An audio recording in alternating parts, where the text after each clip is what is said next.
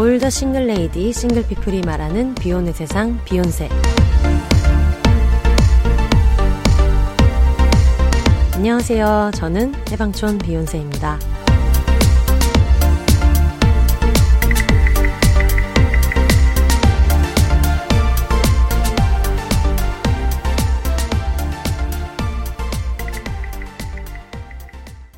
안녕하세요. 해방촌에서 글 쓰는 해방촌 비욘세입니다. 비욘입니다. 여러분 제목에서 보시다시피 저희 그 어, 비욘세 최초로 소설가님을 모셨습니다. 전에 오, 어이구. 비욘세 최초로 흥 많은 소설가님을 모셨는데 짐송님이 예전에 이제 소설 작업을 했다 이런 얘기는 몇 번 하신 적이 있는데 약간 뭐랄까 풀타임 소설가 선생님을 모셨습니다. 은모든 작가님 안녕하세요. 안녕하세요. 소설 쓰는 은모든이라고 합니다. 올 여름에 여름 휴가와 함께하기 좋은 연작 소설집 우주의 일곱 조각을 냈습니다. 반갑습니다. 아, 네, 반갑습니다. 아니 너무 깜짝 놀란 게 비혼세를 네. 아신다고 음. 하셔가지고 예 혹시 어느 정도 알고 계신지 네그 비혼세를 네. 사실 성함 그 존재는 전에부터 제목 천재로 익히 잘 알고 있었는데 아, 존, 아 존재는 네네 네네 왜냐면 그 걸어서 환장 네. 속으로 듣자마자 와 진짜 제목 천재시다라고 생각을 했는데 그 구체적으로 제목 천재 에피소드를 좀 들을 일이 있었어요. 네. 그 어, 이웃 방송, 자매 방송이는 뭐 다름없는 그 영혼의 노숙자의 네. 어, 셀런 맨님의 절친이신 총장 딸님이 네. 계시잖아요. 제가 세 번째 단행본 낸 책의 그 편집 팀의 총장 딸님도 계셨거든요. 네. 지금도 이제 편집자로 일하고 계시니까. 그래서 그 총장 딸님이 제목 천재가 있다고. 세상에 제목 천재가 있다. 네. 그래서 예, 이전에는 주로 영혼의 노숙자 그 제목을 본인하고 상의를 하셨는데 셀러맨님이 네. 어, 비욘세님을 알게 되신 이후에 네. 비욘세님하고 주로 상의하신다.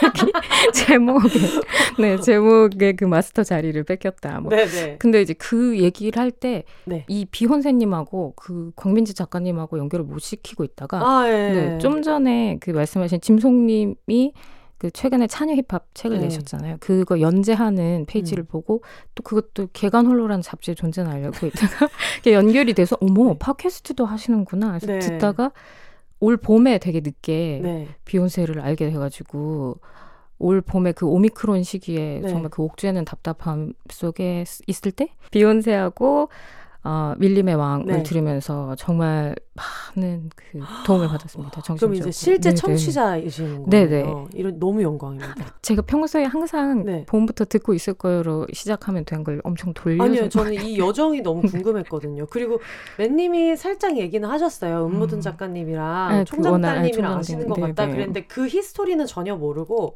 그래서 저는 그냥 어, 혹시 정보 같은 게 있으면 나중에 음. 어, 달라. 작가님에 대해서 내가 알면 도움이 될 만한이라고 했지만 어 우리 맨님 또 미룸이기 때문에 알려주지 않고. 아니 근데 맨님 맨님은 저를 모르시고 이렇게 네. 아마 그런 사람이 있다 정도만 음... 아실 거예요. 그 네, 그렇죠. 정말 좁네요. 그렇습니다. 네. 저희가 지금 소개하려는 책이랑 방금 얘기하신 것도 좀 어떻게 보면 되게 연결되는 것 같은데 어떤 식으로는 연결돼 있는 이 세계관에 대해서 아. 저희가 늘 항상 얘기하거든요. 우리가 되게 넓고 많은 사람 만나는 것 같지만 결국은 그냥 다좀 어, 스노볼 안에 있는 거다. 거기서 거기다. 이런 얘기를 되게 많이 했는데 책 얘기를 하기 전에 네. 그 소설 쓰는 삶에 대한 얘기가 좀 궁금하기는 하더라고요. 음. 저희 그동안 또 나와주신 분들 중에서 소설을 이제 풀타임으로 저는 소설가입니다라고 얘기하는 분들을 모신 적은 없었는데 제가 알기로는 뭐 어떤 인터뷰나 이런 거 나가실 때도 네. 소설 쓰는 음모든입니다라고 얘기를 해주시더라고요. 그래가지고 어, 제가 알기로는 어, 저 제가 살아온 길과는 아주 다르게 거의 뭐 중학교 때부터 이제 소설 한 길로 외길로 지금 살고 계시는 걸로 알고 있는데 구한마을 작가처럼 요즘은 이렇게 멀티플레이어가 대세인데 저 항상 아, 얘기할 때 좀 너무 구한마을 어떤 작가 그 문인의 삶을 살고 계셔가지고 이런 것도 좀 궁금해요. 언제 첫 소설을 쓰셨고 네, 요즘은 어떻게 뭐 활동하고 계시는지. 첫 소설은 언제 썼을까요? 근데 그게 중학교 때부터 네. 음, 무슨 이유로 그런 생각이 확실히 있었는지 모르겠는 게 보통 그런 타입은 열심히 이렇게 백일장에 나가서 상을 네. 많이 받고 그러잖아요. 그것이 일절 없었거든요. 어, 이진송의 길이 그쪽이더라고요. 학교 다닐 때부터 모든 백일장을 이제 휩쓸고 네, 그게 쟤는 글 쓰는 애 이렇게 주변에서 네. 단식을 하는. 근데 저는 그냥 혼자 아 어차피 될 거니까 소설 쓸 거니까라는 생각만 네. 있고 딱히 10대 때는 네. 음, 염세로 가득 찬 음. 자의식의 꽁꽁 같은 염세로 가득 찬 10대였던 것 같아요. 본격적으로는 음. 그래서 당연하게 소설을 쓸 거니까 문예창작학과라는 학과가 그때 생긴 지가 뭐 그렇게 오래되지 않은 음. 때여가지고 어, 문예창작과에 들어가서 대학교 생활을 하면서 저희는 거의 1학년 1학기 수업 외에는 그냥 합평만 네. 위주로 했거든요. 전공 네. 수업은. 그래서 그때 본격적으로 쓰기 시작했는데 그때 음. 작품 지금 본격적이냐 하면 또 본격적인지 어떤지. 보통 이렇게 네. 그 친구들이 백일장에 가가지고 선생님에게 칭찬을 받고 있을 때, 아, 뭘 저걸 굳이 하면서 활동하시는 분들께서 제가 알기로는 뭐 팬픽이라든가 어떤 아. 자기만의 장르에서 또 이렇게 활동을 하시는 분들도 많이 계신 걸로 알고 있는데 학창 시절에 혹시 그런 건 안 쓰셨어요? 네, 그게 음 그것도 이제 엄연한 창작 활동이잖아요. 네. 요즘 많이들 얘기하고. 근데 그때 본격적으로 뭐 그렇게 그일 자체를 네. 쓰지를 않았던 것 같아요. 그런 어떤 아, 일기보다 조금 나아간 끄적거림 정도밖에는 10대 때는 음... 없었던 것 같아요. 그러면은 이제 처음으로 누군가한테 내 소설이야 하고 보여줬던 건 언제예요? 그게 대학교 때, 음~ 네, 대학교 때 음. 그때 어, 만난 합평 처음 한 친구하고 지금 한 지금까지도 보여주기도 하고 뭐 그러네요. 네. 보통 그렇게 보여주신다고들 하더라고요. 소설 음. 쓰시는 분들은 써가지고 이렇게 주로 단골로 보여주는 친구들이 있고. 네. 에세이도 그렇지 않으세요? 에세이 같은 경우에는 음. 그러니까 이게 그런 게 다른 것 같아요. 소설은 거의 그러니까 물론 많은 영감을 실생활에서 얻어올 수밖에 없는 장르지만 그래도 내가 만든 세계이기 때문에 아예 창작하는 거기 때문에 의견을 여쭤볼 수도 있는데 에세이는 약간 자기 삶에 대한 얘기니까 좀 어, 이렇게 얘기하면 좀 논란이 될 수 있지만 쓰면서 내가 만족하면 됐다라는 생각을 저 같은 경우에는 좀 많이 해서 어, 이 글이 나가고 나서 어떤 분들한테 좀 상처를 줄 수도 있을까? 이게 좀 논란이 될 수 있을까? 이런 음. 것들을 물어보거나 아니면 쓰다가 너무 안 풀리거나 하는 경우에는 얘기를 하는데 뭔가 자기 삶에 대한 얘기다 보니까 그런 소설 쪽보다는 하평이나 이런 것들이 많이 없는 것 같기는 해요. 근데 이 전에 네. 어, 그 올해 하신 방송이었나 그 음.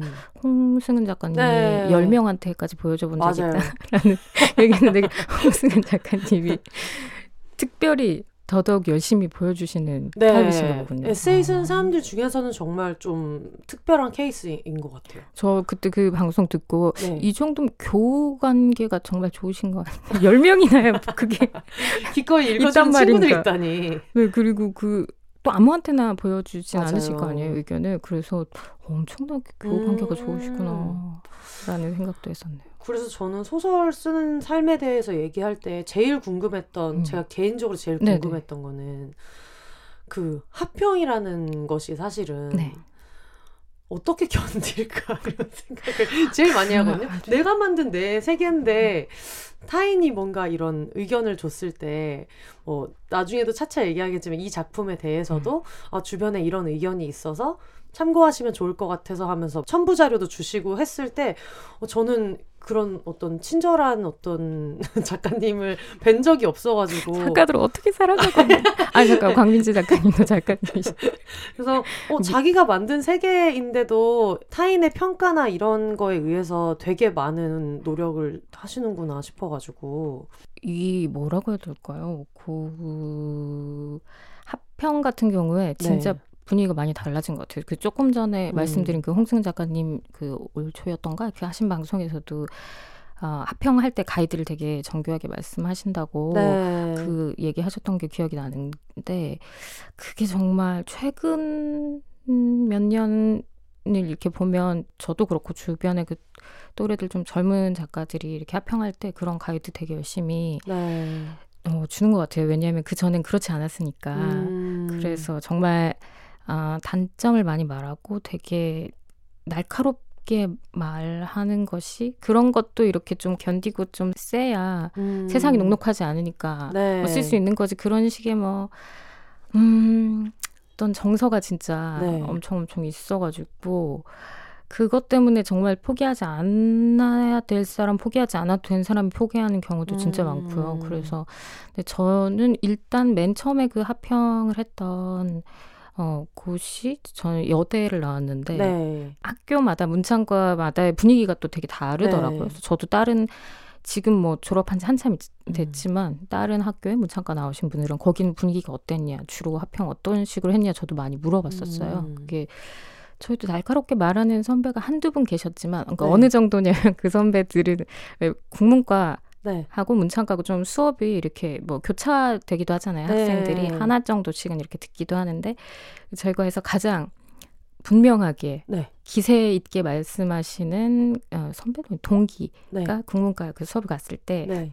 국문과 교수님이 어, A 플러스 줄 테니까 미안한데 이 수업 안 들으면 안 되냐고 너무 너무 세게 말하니까. 그, 어. 아, 그 의견이, 아, 죄송한데 그거는 뭐 역사적으로 그런 거 아닌 거 아닌가요? 라는 아, 이런 식의. 그런 분위기예요? 네. 아, 모두가 그런 건 아닌데, 이제 그런 기세 좋은 분을, 국문과는 더 이렇게 뭐랄까, 국문과고 문상과 같이 있는 학교는 제 느낌에는 네. 그런 성향이 없이 단정한 분들은 주로 국문과에 가시고, 좀, 방골 기질이 있는 사람들은 네. 그러니까 문창과 전체는 아닌데 네. 방골 기질이 있는 사람은 국문과 문창과가 있으면 문창과에 아무래도 오게 됐던 것 같아요. 오. 그래서 국문과 교수님이 조교한테 혹시 다음 학기에 저 사람 이 수업 신청하면 알려달라고 했던 그런 네, 그렇다는 거는 있고. 어떤 그 평가나 뭐랄까 오류점을 이렇게 집어내는 게 교수도 향했다라는. 근데 그분 같은 경우는 그랬던 것 같아요. 그 어. 그 누구도 멋있다. 누구도 막 그래서 네. 뭐 수업 끝나고 바로 누가 기차 타고 춘천 갔다 왔다던데 막 이런 얘기도 어, 어, 어. 하고 그렇긴 했는데 그럼에도 불구하고 저희는 그런 인원이 좀 적기는 했던 것 같아요. 음. 그래가지고 더 이렇게 뭐랄까 복학생 굉장히 그 자기 문학도라는 정체성에 어둡게 쩔어 있는 남자 선배들이 어. 그 기세를 맡고 있는 문창가의 음. 분위기는 더욱 이루 말할 수 없었다고 그때 당시에는 그 약간 영화계로 치자면은 음. 이제 두 번째 줄에 앉아 있는 GV 빌런 아, 같은 네. 끝나자마자 제일 먼저 손을 들어서 사회자가 아무리 그 뒤에 있는 사람을 시켜주려고 해도 너무 이렇게 바로 드니까 어쩔 수 없이 물어보면 또 어김없이 네. 아 굉장히 뭐 고생 많이 하신 것 같고 막 이런 그동안 고생 많이 하신 것 같고 근데 뭐 한 가지 이렇게 얘기하시는 분이 있잖아요.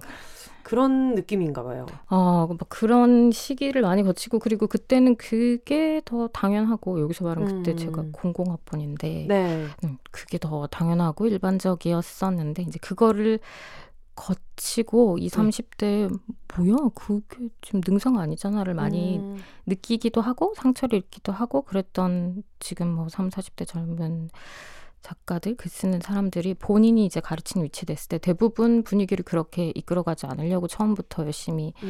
음, 네, 얘기를 하는 것 같아요. 네. 저 개인적으로 합평할 때도 네. 근데 이제 뭐 그런 거 있잖아요. 반드시 얘기를 해야 되는 게 있잖아요. 네.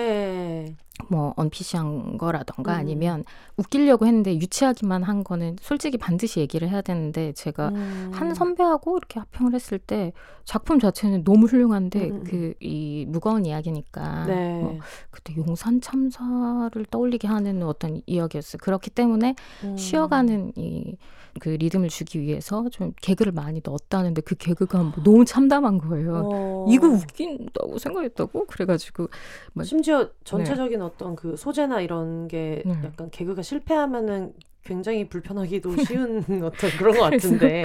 그래서 진짜 제가 요렇게 돌려서 얘기해보고 저렇게 돌려서 얘기해봤지만 아, 이 전해지지 않더라고요. 네. 그래서 이제 그때부터 같이 합평하는 친구하고 그 유치하다라는 말 자체가 막 치로 끝나고 너무 뭐 사람을 찌르는 것 같으니까 그 와중에, 코드 그 제로. 아, 코드 제로. 혹시 코드 제로 있으면 꼭 얘기해줘. 아, 나, 나의 작품을 보면서 네. 유치한 게 보이면 유치하다라고 말하지 말고 코드 제로 어, 서로 예, 우리 사이에 이거는 코드 제로로 어. 정해가지고 반드시 얘기해야 될 게 있으니까요. 그런데 일반적으로 합평을 할 때는 네. 꼭 이제 좋은 점도 얘기하고 좋은 점 위주로 발전시키고 이거는 방금 전에 말씀드린 뭐 실패한 개그라던가 네. 그 구조적으로 조금 분량을 줄였으면 좋겠다든가라고 하는 음. 아, 조금만 고치면 나아질 것 같은 점을 구체적으로 네. 얘기를 하려고 점점 더 네. 노력을 하는 것 같아요. 그래서 왜 그 2018년에 이제 등단하셨는데 네. 아무래도 에세이나 다른 글 쓰는 분들과 어떤 등단한 소설가 분들의 차이점은 등단과 동시에 평가가 같이 올라오는 게 있잖아요. 오, 근데 이제 그 한국 문학 기장이 그렇게 크지 않아서 음. 마, 별로 그렇게 횟수는 네. 간헐적이니까 다 네. 이겨낼 수 있는 것 같아요. 그래서 저는 이제 소설에 대한 이야기를 많이 듣고 그리고 또 음모든 작가님 책이라운 나오셨던 것도 되게 재미있게 들었었어서 근데 그때 이제 등단 당시의 이야기를 할 때 어, 네. 이런 이런 편과 함께 뭐 이제 공개가 됐다 이런 얘기를 음. 들으면서 아 정말 소설 같은 경우에는 어쨌든 그게 평가를 받아서 등단을 하는 형식이다 보니까 정말 그 빵빠레와 동시에 턱 밑에 평가가 달리는구나라는 생각이 들어가지고 생각보다 조금 되게 쉽지 않을 수도 있겠다라는 생각이 그때 들었었거든요. 음, 그때 당시엔 근데 저는 또 되게 너무너무 기다림이 오래였었어가지고 음. 그 평가 뭐 그 한 줄이 있었는데 그 한 줄은 챗 정도로 하고 마냥 책 나온다고 좋아했던 기 그때 당시에 이렇게 다른 장르 두 네. 분이 시하고 시나리오 가 네. 있었는데 그분들이 대학교 막 졸업을 앞둔 정도로 굉장히 어... 린 분들이셨었거든요. 네. 그래서 되게 이미 시상식에 왔는데 표정이 너무 어둡더라고요. 그게 이제 그날만 좋고 그 다음부터는 지금 말씀하신 이런 네. 점들 네. 때문에 마냥 걱정이 된다고. 아... 근데 이제 그게 평균인 것 같아요. 사실 또 글 쓰는 사람들은 계속 그 뭐 반성적 네. 자아가 가동이 되기가 쉬운 음... 그런 상황이니까요. 근데 이제 저는 너무 기다림이 길었기 때문에 네. 아 나도 스물네 다섯에 했으면 저랬겠구나. 난 지금 음. 마냥 좋지. 어제 빨리 나왔어 좋겠다. 근데 동시에 저는 그 생각도 했어요. 소설가의 팬덤이라는 것은 거기에서 좀 확 이렇게 커질 수도 있겠다. 그러니까 음. 내가 이 사람의 작품을 내가 읽으면서 되게 좋아했는데 책 뒷날개나 여기에 뭔가 나와 있는 평가가 내가 봤을 때 채시고 음. 이러면은 뭐, 뭐야 이거 뭐 이런 걸 써놨어 라고 하면서 우리 작가님 내가 지켜줘야지 라고 하면서 덕후가 될 수 있겠다. 오, 그런 생각이 되게 많이 들었어요. 왜냐면 제가 알기로 푸듀가 그렇게 몸집을 불리는 걸로 늘 보면서 생각하거든요.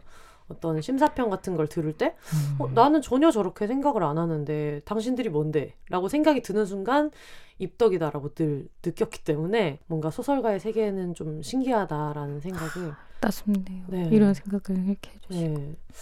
어, 그래서 친구들이 한 번씩 얘기하거든요. 에세이를 많이 썼으니까, 뭐, 나중에 소설 생각은 없어? 라고 하는데, 아니, 무서워라고 얘기한 적이 있었어가지고. 아, 네. 근데 그, 그 지점을 제외하고는 픽션도 관심이 있으신 건가요? 근데 저는 특이하게 예능 작가, 그러니까 제가 예능 작가도 같이 하고 있는데, 네네. 예능 작가 하는 분들 중에서 드라마를 하고 싶어서 예능 작가를 먼저 음. 하시는 분들도 있고, 에세이도 이제 쓰시다 보면은, 아, 뭔가 내 얘기를 너무 많이 갈아 넣다 보니까 약간의 허구로 새로운 이야기를 음. 만들고 싶다 하는 분들이 있는데 저는 아직까지는 그냥 지금 있는 이야기를 쓰기도 조금 버겁다. 아니면 있는 이야기를 쓰는 게 지금은 훨씬 재밌다고 느끼기는 해요. 음, 네. 또 픽션도 관심 있으시면 기다릴게요. 동네방네 여러분. 선생님 소설 기다려봅시다. 동네방네 딱 레디를 하고 있었는데 아, 아. 또그 에세이마다 되게 다양한 소재로 네. 소재와 테마로 내시고 하셨으니까 계속 또 그러실 것 네, 같아요. 그래서 근데 좀 사실 그런 생각은 있죠. 아 여기서 아무래도 방송 만드는 걸 같이 하고 있는 사람이다 아 요새 MSG 좀만 많이 치면 되게 재밌을 것 같은데라는 생각이 들어서 언젠가 이 마음이 좀 커지면 픽션으로도 가지 않을까? 네 그런 생각이 들긴 했어요. 근데 저는 사실 이 우주의 일곱 조각을 읽으면서 네. 그리고 작가님에 대해서 저도 막 이렇게 뭐랄까 어, 작가님이 제 목소리를 알고 있다고 하니까 억울한 마음이 들어서 저도 굉장히 열심히 이제 뭐 음성도 듣고 영상도 찾아보고 이렇게 했는데 하다 보니 사실 여기에 들어가 있는 내용들 중에서 실제 생활이랑 연결돼 있는 것들도 되게 많잖아요. 음, 네. 실제 어떤 뭐 어떤 동인천 거? 쪽에 사는 친구와의 아. 어떤 관계라든가 그런 것들도 그렇고 그리고 저는 여쭤보고 싶었던 게 여기에 되게 방송이랑 관련된 얘기들이 너무 좀 현실적이어서 이 고증은 감사합니다. 누가 해주었는가라는 것도 여쭤보고 싶었거든요. 아, 그게 원래는 어떻게라도 배우분하고 연결이 되게 해가지고 이거 네. 이게 너무 틀린 게 없는지 읽어봐 주시기를 이거를 기획을 했었다가 네. 음, 제가 되게 어렸을 때부터 그 배우분들을 볼 때 복잡 미묘 다양한 감정이 있었거든요. 음. 작가의 말에도 썼지만 그래가지고 음, 사실 DJ의 세계도 전혀 몰라서 DJ하고 만나서 인터뷰를 하고 하기도 음. 했지만 배우분들 같은 경우에는 이 다음에 그래야겠다. 이거는 일단 어떤 음 어떤 디테일한 사실 한두 가지가 좀 아니라고 하더라도 이렇게 음. 가야겠다라고 생각을 했는데 네. 이렇게 말씀해 주시니까 정말 다행이에요. 네. 저는 특히 그 어, 여기 우주 일곱 조각에 나오는 등장인물 중에서 이제 제일 첫 챕터에서 그 성지 네. 님이 나올 때 어쨌든 연기자로 나오잖아요. 근데 네. 거기에서 이제 나왔던 작품이 뭔가 spin-off로 나가면서 어 근데 이게 편성이 바뀌어서 뭐 OTT로 가고 이런 얘기를 들으면서 아 이거는 관계자가 얘기를 해주셨나 보다라는 생각을 했었어요. 음. 음. 어, 좀 요즘에 약간 네. OTT가 이렇게 많아지면서 네. 그럴 일이 많이들 있지 않을까? 네. 네. 생각을 했던 것 같아요. 그래서 실제로도 사실 옛날 방송 환경 같았으면은 그냥 뭐 KBS로 간다 그랬으면 KBS로 가는 음. 거고 영화면 영화고 이런데 요즘은 좀 얽혀 있어가지고 제가 또 최근에 막 그런 기획회의 한참 하고 있다가 또 음. 얘기를 들어가지고 어 요런 거는 예전에 뭐 경험이 있으셨나 싶은 생각도 들고 지인들이 맞나 이런 생각도 좀 들었었거든요. 음. 오 진짜 기쁘네요. 네. 그 지인 앞으로 만들고 싶네. 그 어릴 때부터 제가 되게 네. 사람 얼굴을 기억을 잘 못하거든요. 아. 그런데 약간 좀 심할 정도로 네. 그래서 어디 모임만 가면은 옆에 이렇게 친절한 혼세님 같은 분한테 저 사람 계세요? 이름 빨리 빨리 알려줘. 이런 사람 있잖아요. 네. 항상 그걸 담당하고 있는데 네. 그런데 이제 배우들은 네. 제가 그 배우 얼굴을 이렇게 딱 봐야 되잖아요. 네. 그래서 기억이 잘 되게 조연으로 나오시는 막 분들 음. 이런 분들도 되게 기억이 잘 되는 거예요. 그래서 좀 신기했어요. 제가 사람 얼굴을 되게 못 알아보는데 어... 배우는 딱 그 시간에 배우 얼굴만 봐야 되니까 네. 그 사람 얼굴을 못 알아보는 게 기억력만의 또 문제가 아니고 약간 그 염세로 가득한 10대 20대 때 이렇게 이렇게 눈을 보고 잘 얘기를 안 하기도 했던 것 같더라고요. 그쵸, 그쵸. 네. 그래서 뭐 바닷말 다이어리에 네. 그 자매들이 이제 새 의붓 동생을 만나러 가는데 네. 거기에 그 의붓 동생이 아빠가 재혼한 분이 이렇게 눈물을 흘리고 음. 그래서 자기 일을 제대로 안 하고 네. 막 있어서 아 이건 어른이 할 일이라고 네. 그 친언니가 말해 주는데 그 눈물을 흘린 분이 윤희에게 주인공이거든요. 어. 이런 것들이 네, 네, 네, 가끔 어. 집에서 OTT로 영화 볼 때 너무 이런 얘기해서 좀 미안한데 조금 조용히 볼 수 있을까? 아, 아 알면 또 그걸 말해야 되는. 얘들아 누군지 아니? 거기서 나왔자 거기서 참 연기 좋아하는데 드디어 주인공을 하셨네. 서 음. 약간 저도 기다림이 길었어서 드디어 주인공을 하셨네나 어, 그런 게 소모적인 역할, 특히 여성 배우들이 그런 네. 압도적으로 많잖아요. 되게 소모적인 역할을 하셨던 분이 음. 특히 뭐 막 폭력을 당하고 뭐 노출을 해야 되고 막 그랬던 역할을 하셨던 분이 본인한테 정말 착부신 역할을 맡았을 때막 네. 그 팬이 아닌데도 감동하고 음. 이런 일들이 많아서 배우들도 워낙 기다림이 크신 분들이 음. 많고 배우나 아이돌 분들도 그래서 그런 인터뷰를 그냥 특별한 팬이 아니라도 이렇게 배우들 인터뷰를 많이 보았던 음. 게 되게 오랫동안 쌓였던 것 같아요. 아무래도 그 작품 안에서 캐릭터를 어쨌든 뭐 드라마든 소설이든 기용하는 입장에 있으니까 더 잘 보시는 것 같기도 해요. 음. 음. 아. 그래서 그럴 것 같아요. 어떤 장면에서 이 사람이 어떤 뭐 장치로 쓰였고 그런 거를 보면서 저같이 이런 예능을 하는 사람보다는 특히 드라마에서 좀 더잘 음. 캐치하시긴 할 것 같아요. 왜 항상 저런 장치로만 어떤 여성 배우를 약간 소모적으로 쓸까? 이런 것들도 조금 더 날이 세워져 있을 것 같고. 근데 그게 이 소설 안에서도 되게 잘 느껴져서 음, 네. 저희가 지금 너무 요 소설 안에 있는 얘기를 미리 해버려가지고 이 우주의 일곱 조각이라는 소설에 대해서 작가님한테 설명을 먼저 직접 한번 들어볼 수 있을까요? 아, 네. 우, 주의 일곱 조각이라는 네. 연작 소설인데요. 네. 일곱 조각이어서 일곱 편의 음. 소설이 실려 있어요. 그래서 각자 그냥 단편으로 보셔도 되는데 음. 어, 느슨하게 세계관이 연결이 되어 있거든요. 그래서 네.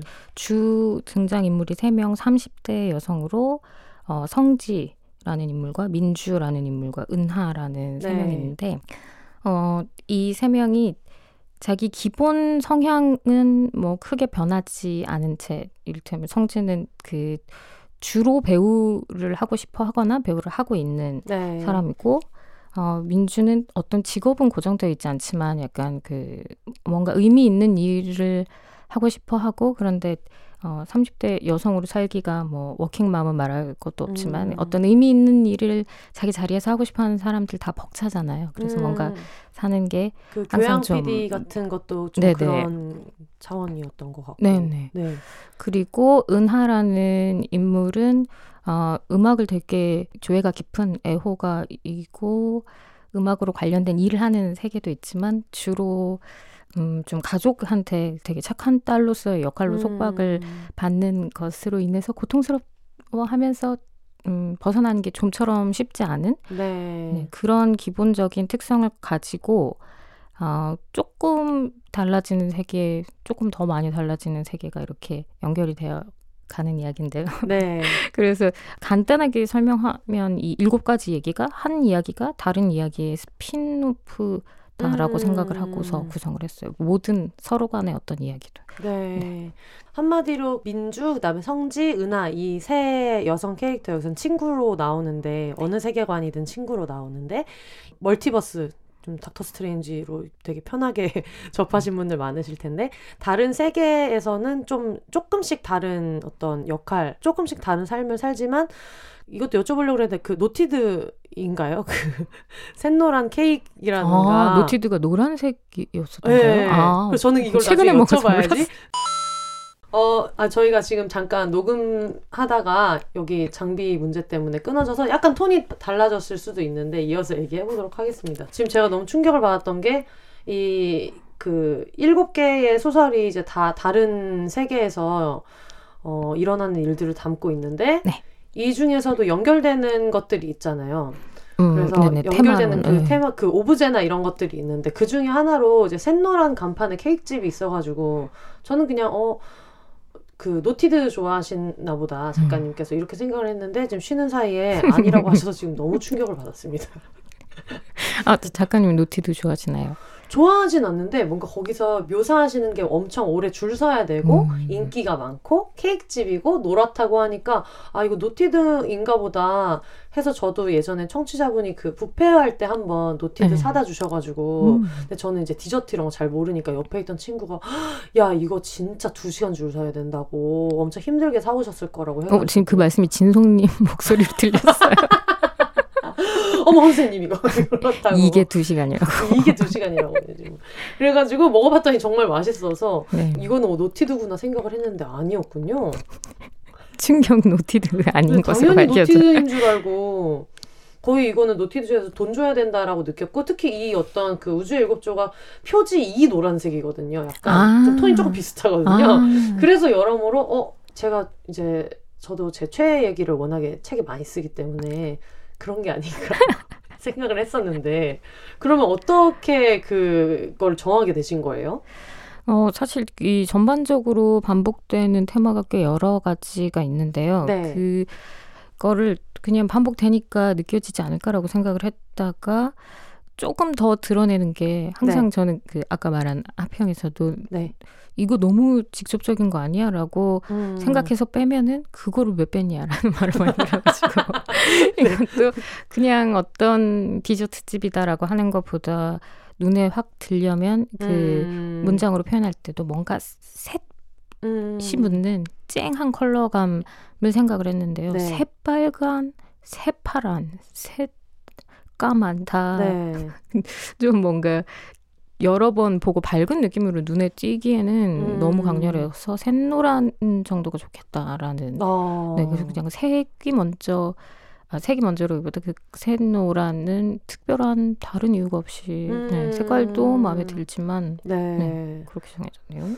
그런 식으로 그렇게 연결되는 어떤 뭐 오브제나 아이템이나 장소 이런 것들이 있고 그냥 되게 어, 이렇게 설명을 해도 작가님께 신뢰가 아닐지 모르겠지만 아주 쉽게 얘기하자면은 어, 비욘세와 캥 작가와 짐송이라는 아, 인물 셋은 그대로 고정인데 네. 어디서는 비욘세가 방송 작가고 어디서는 비욘세가 비혼이고 어디서는 얘가 뭐 유자녀 기혼이고 이렇게 다른데 어쨌든 셋은 늘 친구라는 이름으로 묶여 있고 셋이 갖고 있는 기본적인 성정이나 이런 것들은 되게 비슷해서 우리가 이렇게 친구들끼리 얘기하는 너가 만약에 결혼을 했으면 이랬을 것 같아. 뭐 너가 만약에 뭐 PD를 했다면은 이렇게 살았을 것 같아. 같은 그 세계가 거의 이제 일곱 개로 쫙 이렇게 뿌려져 있는 그런 느낌을 받아서 너무 좀 신기했어요. 이게 어쨌든 엄연히 다른 직업에 다르게 묘사되는 부분들이 있는데도 네.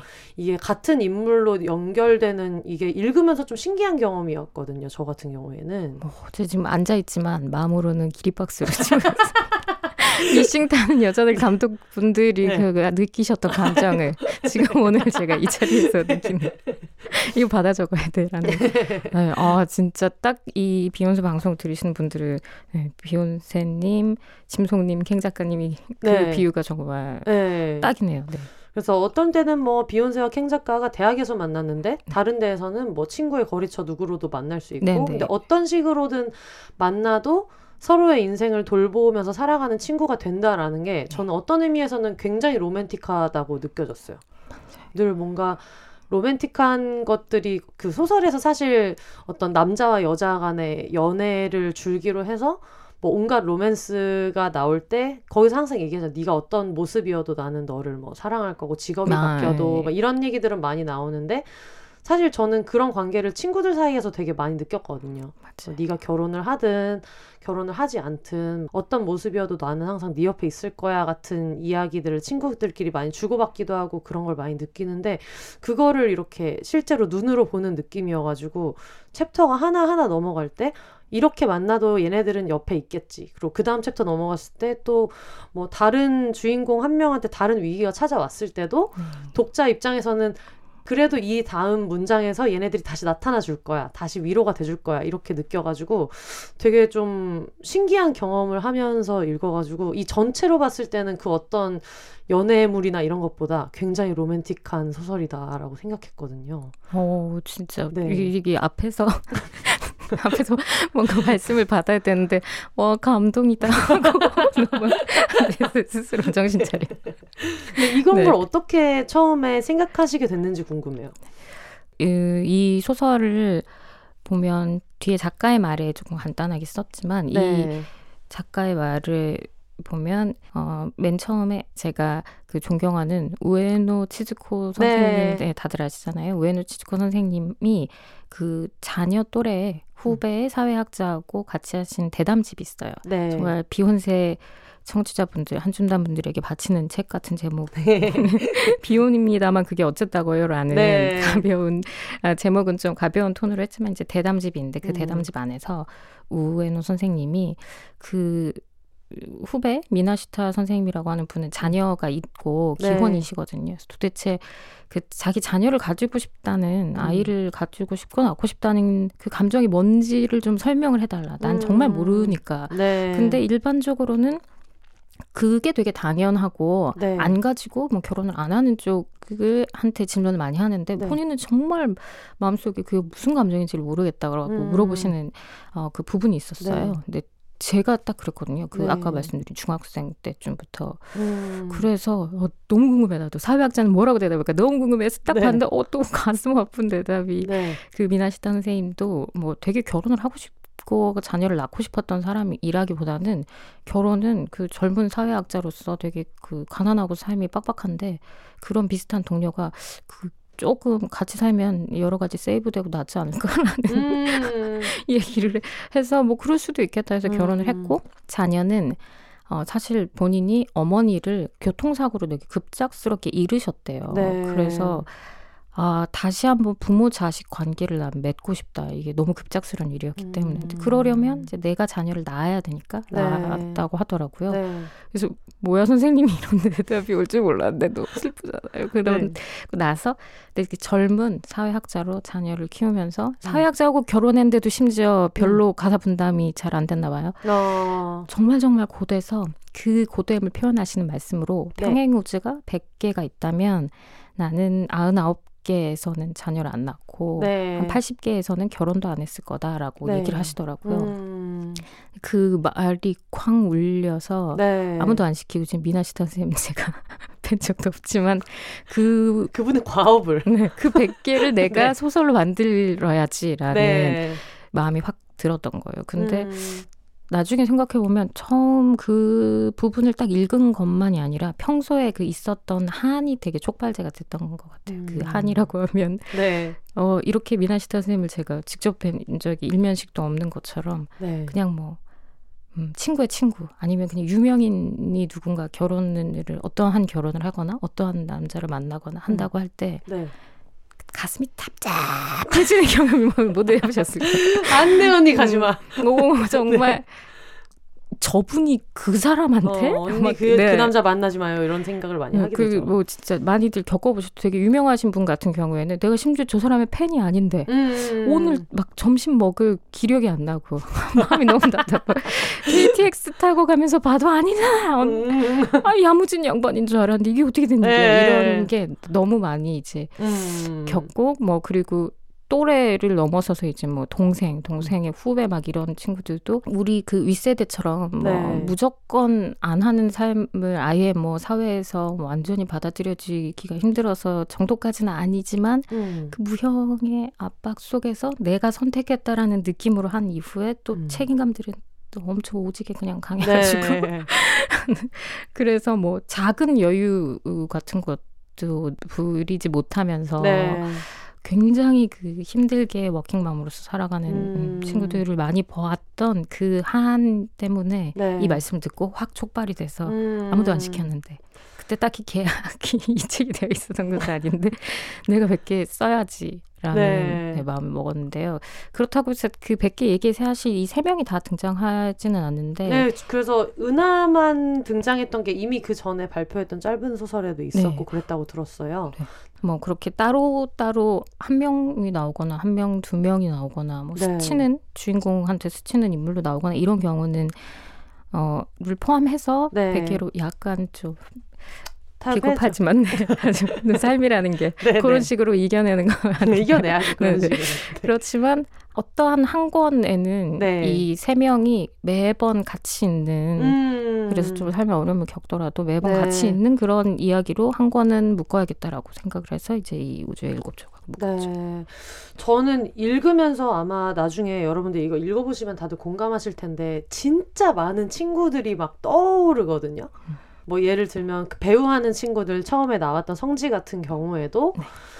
생각나는 친구들이 되게 많고 그리고 또 아이 키우고 그리고 또 지금 삼녀 입합 얘기가 아까 잠깐 나왔습니다만 첫 챕터에서 이제 은하 같은 경우에도 그렇게 결혼할 생각이 집안 꼴이 지긋지긋해서 없었다가 결국은 이제 엄마가 음. 행복해하는 모습을 보려고 결혼하는 거나 마찬가지인 그런 선택을 하고 이러는 걸 보면서 되게 많은 친구들이 생각이 나는데 실제로 좀 친구들 얘기가 많이 들어가 있나요? 어, 저는 사실 어떤 구체적인 게 가는 경우 보다 네. 어떤 어, 정서 어떤 말이 많이 가는 것 같아요. 이를테면 지금 말씀하신 은하가 네. 첫 번째 그런 결혼을 하는데 어 전혀 은하하고 다른 캐릭터인데 세상 야무지고 막 네. 외향적이고 이런 친구인데도 음, 저 그 친구가 그 사람하고 결국 결혼 안 할 줄 알았는데 하면서 음. 근데 그날 이제 그 친구 어머님이 그렇게 행복하신 줄은 몰랐는데 이제 두고두고 되게 행복하셨대요.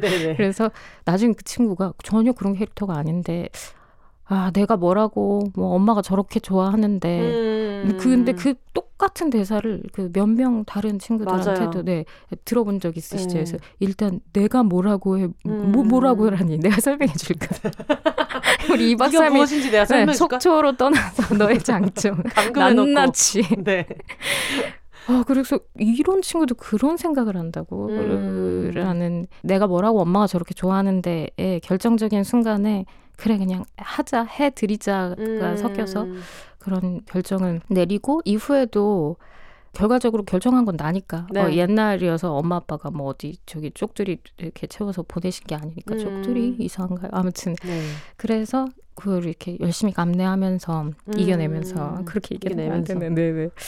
그러한 어떤 정서가 많이 음. 들어간 것 같아요. 그리고 직접적인 어떤 대사가 하나 허락받고 간게 네. 있는데 그 친구가 어, 뭔가 신혼에 네. 남편이 분명히 결혼하기 전에 자기보다 요리를 잘하는 걸로 알고 아, 있었는데 네. 어, 왜 자꾸 나에게 밥을 음. 기대할까? 근데 공교롭게 그때 그 친구가 약간 건강 때문에 네. 이제 일을 좀 쉬고 있는 타이밍이었어요. 네. 그래서 신혼에 일을 쉬고 있으니까 안 그래도 기대하는 사람이 좀 기대를 하게 돼서 그리고 마침 쉬고도 있으니까 나도 먹어야 되니까로 만들다가도 그 분노 만들다가도 음. 분노를 음. 계속 번갈아가면서 근데 이 그 삼시 세끼를 먹는다는 게그 음. 그 고민을 하고 지어서 어, 해먹이고 한다는 게 다른 게 그 윤회가 아니라 그렇게 매일 돌아가는 그 쳇바퀴가 그냥 매일 새로 태어나는 무슨 윤회 같다고. 음. 그래서 그 윤회 어, 쳇바퀴가 돌아가는 것 같은 그 네. 그 윤회라는 그 표현은 되게 인상적이어서 저 음.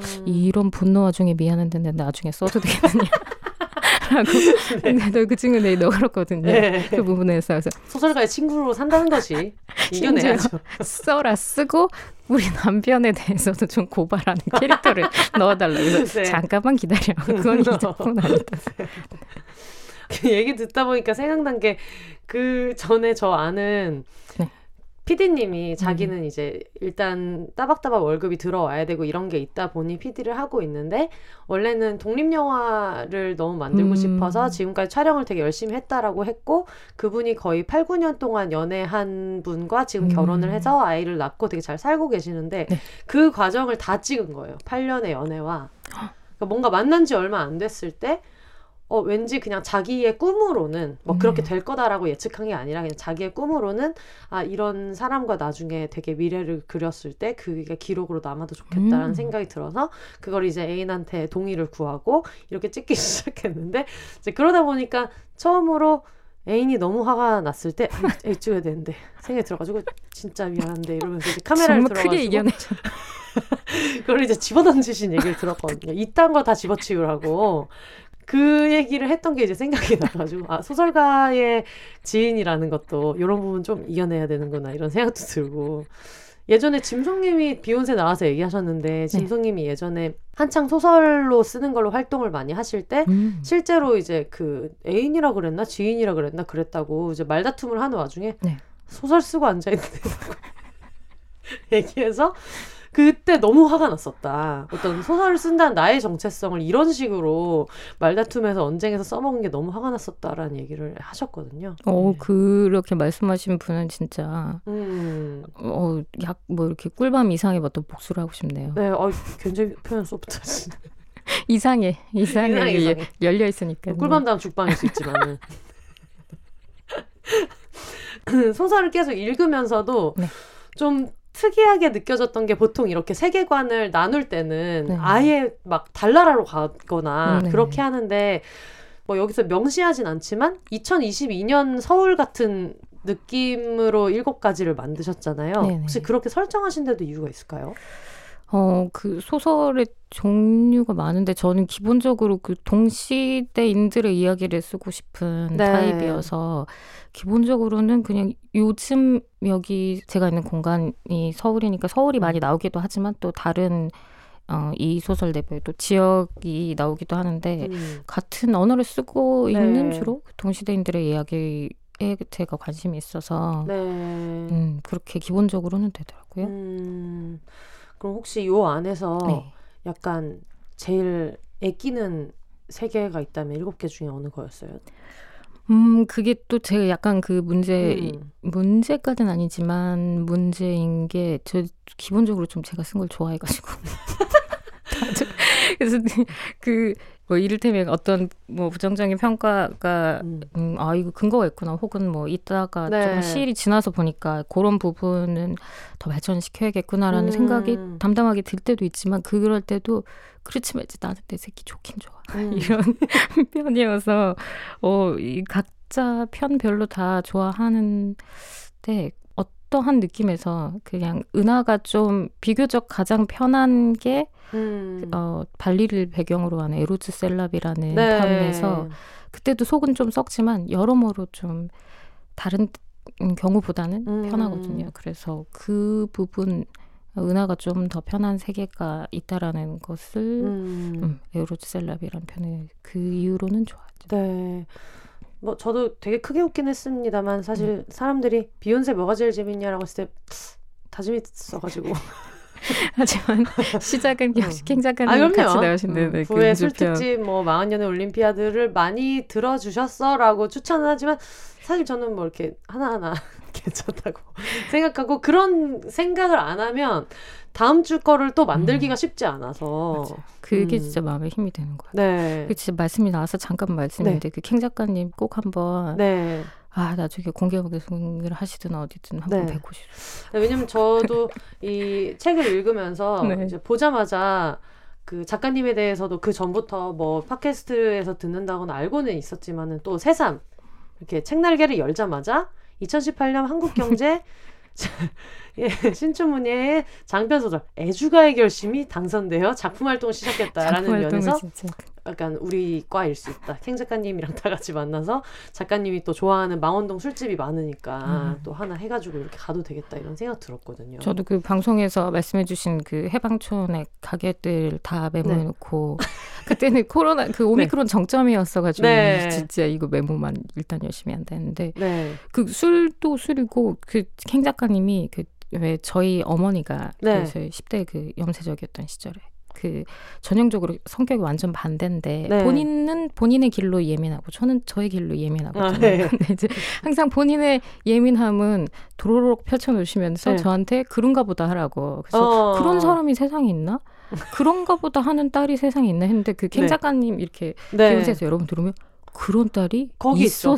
여기 있죠. 세상에 처음 그 목소리는 아마 처음 네. 본 거. 그래서 저게 어떻게 가, 저런 딸이 있구나. 그럼 우리 엄마가 어떤 세계에서 만약에 캥 작가님을 따님을 만나면 음. 정말 서로 마음이 통해가지고 사랑으로 이렇게 글쓰려나 등등의 되게 다양한 생각을 하면서 저한테는 뭔가 어 유니콘이 있었다 이런 네, 느낌 있어요, 있어요. 저도 네. 뭐 거의 20년 보고 있는데 네. 항상 네. 생각하고는 어떻게 저렇게 할 수가 있나. 예전에 학교 다닐 때는 그때도 이제 저희 엄마가 지금보다도 제가 좀 더 대학생 때는 그래도 아직 품 안의 자식이라고 생각하시는 게 있으니까 네. 그래서 저도 막 통금도 있었고 같이 살지도 않는데도 통금 있어가지고 막 전화 오면은 뭐 화장실에 전화 받으면 지금 울리는데 화장실 아니냐 뭐 집에 들어간 거 맞냐 막 이러던 때여서 과학수사 니네 엄마가 더 무섭냐 우리 엄마가 더 무섭냐를 가지고 이렇게 경쟁하던 때가 있었거든요. 근데 이제 뭐 너무 압도적인 승자라서 행 작가님 어머니가 훨씬 빡세시고 제가 정말 남의 부모님 이렇게 얘기하는 사람이 몇 명 없는데 행 작가님 부모님은 정말 어 굉장히 좀 개성 있으시고 음. 또 만나면 또 저랑 제가 또캥 작가님 어머니랑 얘기하는 거 좋아해가지고 왜 그런 거 있잖아요. 친구로는 정말 좋은데 우리 엄마로는 자신 없어 이런 캐릭터거든요. 근데 그런데도 어, 지금도 되게 잘 이겨내고 계시고 일단 본인이 그 집을 나올 생각이 전혀 없기 때문에 전혀 문제가 없다. 뭐 일어나면은 국이 있는데 마이너한 문제라고 생각하시는 편이더라고요. 부모님 얘기를 할 때. 그래가지고 어, 정말 홀로그램 네. 인간이 아니겠지 하고 네. 지금도 생각해요. 그, 그, 그 확통한 웃음이 홀로그램 인간에선 나올 수가 없는 거 어떻게 네. 신기한. 그래서 한번 좀 만나가지고 얘기를 해봐도 어떤 다음 소설에 굉장히 좋은 어떤 소재가 될 수 있는 소스를 많이 제공해 주실 거라는 생각이 들더라고요. 어, 꼭 한번 뵈고 싶습니다. 네. 김 작가님. 지금 저도 이제 뭐 들으시기도 들으시겠지만 제가 공식적으로도 한번 여쭤봐서 말씀을 한번 드릴게요. 네. 저도 사실 옛날에 그 소설은 아니지만 드라마 쓰는 친구한테 한번 소재를 준 적이 있었거든요. 음. 드라마를 지금 그 OTT 플랫폼에서 하는 드라마 시트콤을 쓰고 있는 친구가 있었는데 그 친구가 이제 자기는 이제 직장에서 일어나는 이야기를 담은 음. 시트콤이라 네. 에피소드를 하나를 좀 줄 수 없냐 그래가지고 제가 다니던 직장은 별로 그런 큰 재밌는 일이 없었어서 제 친구가 다니는 직장 중에서 이제 친구가 무역회사를 다니는데 네. 그 당시에 저한테 너무 어렵다 힘든 문제가 생겼다 너는 어떻게 생각하냐라고 했던 게 통관을 할때 음. 무역회사니까 네. 사람 인형이랑 동물 인형이랑 관세가 다른데 어머. 이제 문제가 된 게 이제 그 스머프. 스머프는 사람 인형이냐 관세가 다르니까 동물 인형이냐. 에? 사람 아니에요? 저도 처음에는 사람 아니야? 스머프 뭐 랄랄랄라 노래도 부르고 사람 아니야? 그랬더니 친구가 굉장히 예리하게 사람은 가가멜이지. 음? 가가멜. 아, 아, 요정. 근데 요 그래서 그 아, 파란 그러니까 생명체는 요정이- 인간이 아니라는 거예요. 아. 그래서? 어 반지의 제왕의 호빗 인간이 아니라는 거야. 근데 요정을 사람에 가깝게 놓느냐 동물에 가깝게 그러니까요. 놓느냐군요. 그래가지고 이제 그것 때문에 막 그 팀에서 난리가 났는데 제 친구는 제 친구도 저도 신입 사원이어서 말할 데가 없어서 모든 얘기를 이제 메신저로 서로 상담할 때였거든요. 음. 그래서 근데 막 의견이 분분한 거예요 팀 안에서 음. 동물이냐 뭐냐를 가지고 그래가지고 그 얘기를 이제 했더니 그게 이제 소재로 들어가가지고 음. 친구한테도 이렇게 이렇게 잘 나왔다 이제 보내주고 이렇게 했는데 요런 걸 보면서 제가 이 너무 일곱 가지의 다른 세계가 있으니까 네. 그 모든 게 너무 디테일하게 묘사가 돼 있어가지고 어 도대체 다큐 PD님의 삶에 대해서는 어- 어떻게 이렇게 많이 아시는 것이고 그러면서 이런 얘기를 해준 사람이 있나 보다 그런 생각을 했었어요. 다큐피디 의 삶 아마 그냥 네. 되게 지쳐 있는 모습만 나왔었던 것 같아서 그 에피소드에서는 많이 나왔나 잠깐 생각이 났네요. 제가 다큐 네. PD님을 한네명 정도밖에 모르긴 하지만 다들 우와. 지쳐 계셨고 그래서 예능 작가는 좀 많이 하는데 그 친구들 당연히 다 지쳐 있고 맞아요, 다 지쳐 네. 있어요. 그래서 어, 떤 사실 그런 구체적인 에피소드 전체와 인물 전체를 가지고 오진 않지만 그 지쳐 있었을 때 제가 그 단연간 너무 많이 그런 일이 반복되니까 아, 갑자기 맥락 없이 눈물을 흘리면서 멈추지 못하는. 어. 네, 그래서 그 경우에 그- 그 하도 그런 일들이 있으니까 네. 이쯤에서는 진짜 병원에 가야 되는 것과 네. 어, 그냥 어떤 일이 슬퍼서 오늘 좀 울어서 해줘야 되는 것과 네. 차이가 뭘까를 제가 아, 궁리를 하다가 맞아요. 이 작품 안에도 나오, 그 얘기가 네. 나오잖아요. 그래서 이건 이거 같아 맥락 없이 눈물이 나와서 내가 왜 울지 내 울지가 왜 울지 하면서도 눈물을 멈추지 못하는 음. 일이 있으면 이건 바로 뭐 이- 그럴 에너지조차 없으면 이렇게 그 동네 뭐 어디 병원 좀 좋다던데 네. 네. 그 그런 일을 실제로 겪으면서 그런데 이제 그건 그 운 어떤 한 명이 있었던 것도 아니고 그런 네. 어떤 상황 네. 네, 상황과 정서는 뭐 실제 있었던 데에서도 많이 오기도 하고 네. 음, 얘기하신 대로 인물은 다 허구지만 결국은 작가님이 좀 최근에 관심 갖고 있는 관심사 같은 것들을 많이 알 수 있는 책이기도 한 것 같아요. 음. 초반에 일단 빵 터졌던 거는 기후 문제나 네. 환경 문제, 기후 문제 이제 이런 것 때문에 과거로 가가지고 어떤 연구원을 만나는 설정 같은 걸 이제 극 중에 넣으셨잖아요. 아, 네, 그 극중의 극으로 극 그, 중의 네, 극으로. 네. 주인공이 뭐 한 십몇 년 전에 출연했던 드라마. 그것까지만 보고도 되게 재밌다라고 생각했는데 또 이제 다른 어떤 면에서는 근데 조금 시점을 잘못 골라가지고 그 중요한 일을 해주셔야 되는 분이 너무 이렇게 천진난만하게 살던 시절로 돌아가는 바람에 뜻대로 안 되고 연구원이었던 때로 가야 되는데 네 아직 학부생 학부생이었던가? 네, 뭐, 학부생으로 학부생이었던 때로 가가지고 네. 연애만 한다라는. 네 그래서 이 사람을 얼르고 달래가지고 빨리 지- 이 지구를 구해야 되는데 뭐 이런 얘기들을 봐서 그런 거부터 시작해서 그리고 여기 나오는 성지라는 주인공이 겪어야 되는 어떤 여성 배우로서 네.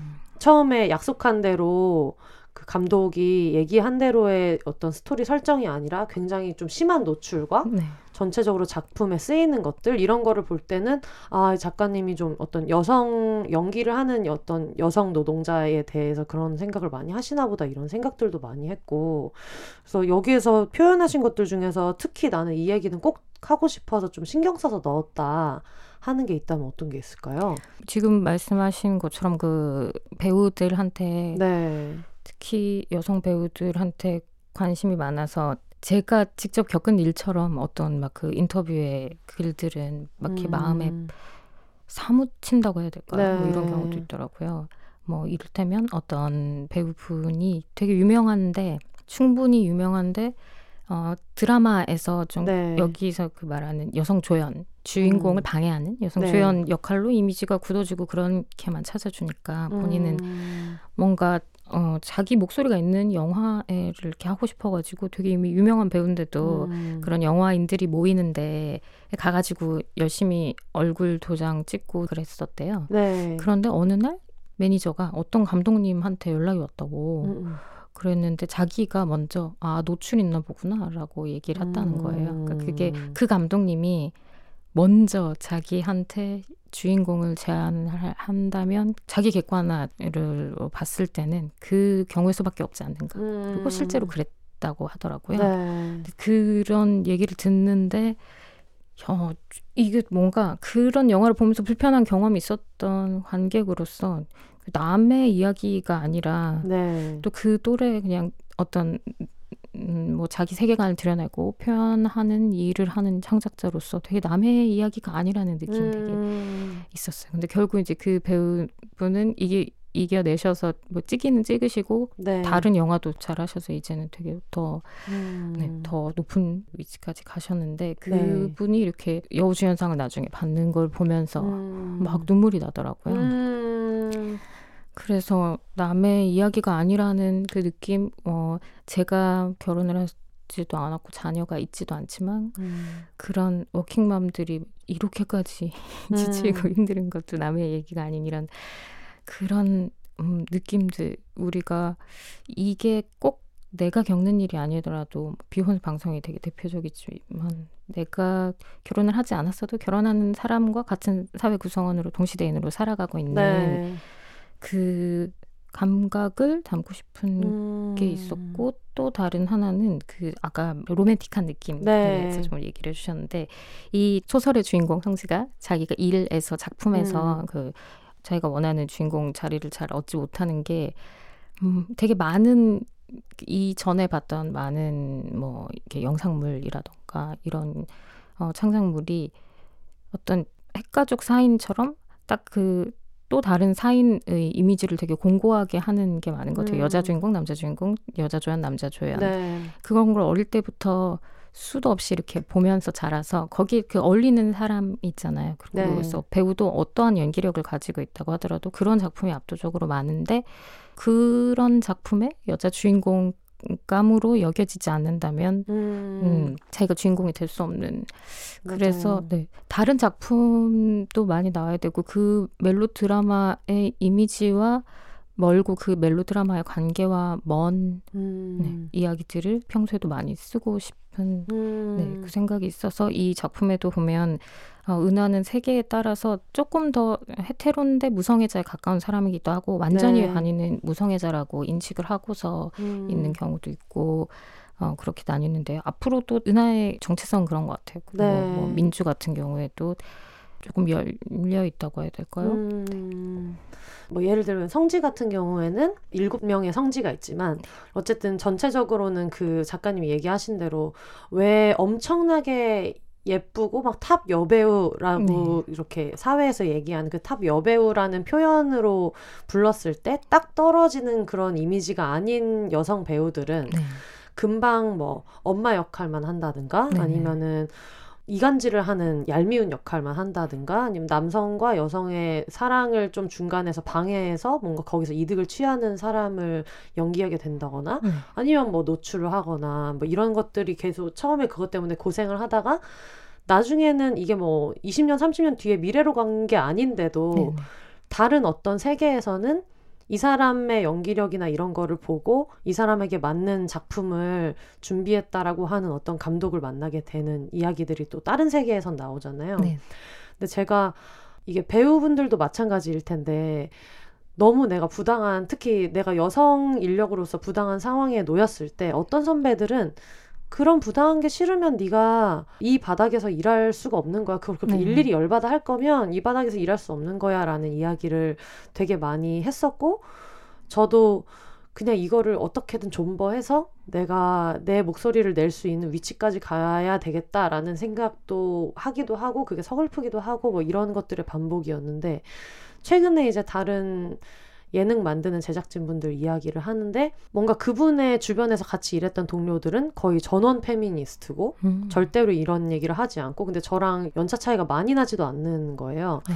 뭔가 그때 이 부분을 읽을 때 그 생각이 났어요. 뭔가 음. 나도 이 산업 전체에 대한 회의감이 늘 있었고 자부심이 있으면서도 회의감도 있었고 이런 게 될까? 그리고 비욘세에서 말할 때의 나랑 어떤 제작 회의에서 말할 때의 내가 나도 똑같이 안전하게 느끼진 않으니까 거기에서는 좀 아, 이런 얘기까지 가면 안 되겠지 이렇게까지 얘기하면 내가 너무 피곤한 사람이 되겠지 이런 생각을 했는데 제가 모르는 같은 2022년에 어느 회의실에서는 또 그런 세상이 있는 거예요. 그래서 그런 멀티버스 같은 게 실제로 존재하는구나를 제가 이제 최근 몇 주 사이에 그런 대화를 많이 하는 분이 음. 있어서 마지막 챕터를 봤을 때 뭔가 저는 사실 콘텐츠 운을 믿거든요. 네. 무슨 신점이나 이런 것처럼 내가 인생의 어느 시점에 이걸 보게 된 데에는 이유가 있을 거야라고 믿고 뭔가 나한테 이런 위안을 주려고 다가오는 것들이 있다라고 믿는데 뭔가 마지막 챕터를 봤을 때 그게 엄청 위로가 많이 됐던 것 같아요. 꼭 방송뿐만이 아니라 음. 뭐 회사원이나 뭐 회계사분이나 뭐 어떤 분이든 10년, 20년 뒤에는 세상이 나아져 있을 거야라고 얘기하는 소설도 누군가한테는 용기가 되겠지만 지금도 있어. 만나지 못했을 뿐이지 분명히 어딘가에는 우리랑 같은 아픔을 공유하고 같은 것에 예민해하는 누군가가 이 세상 어딘가에 있어.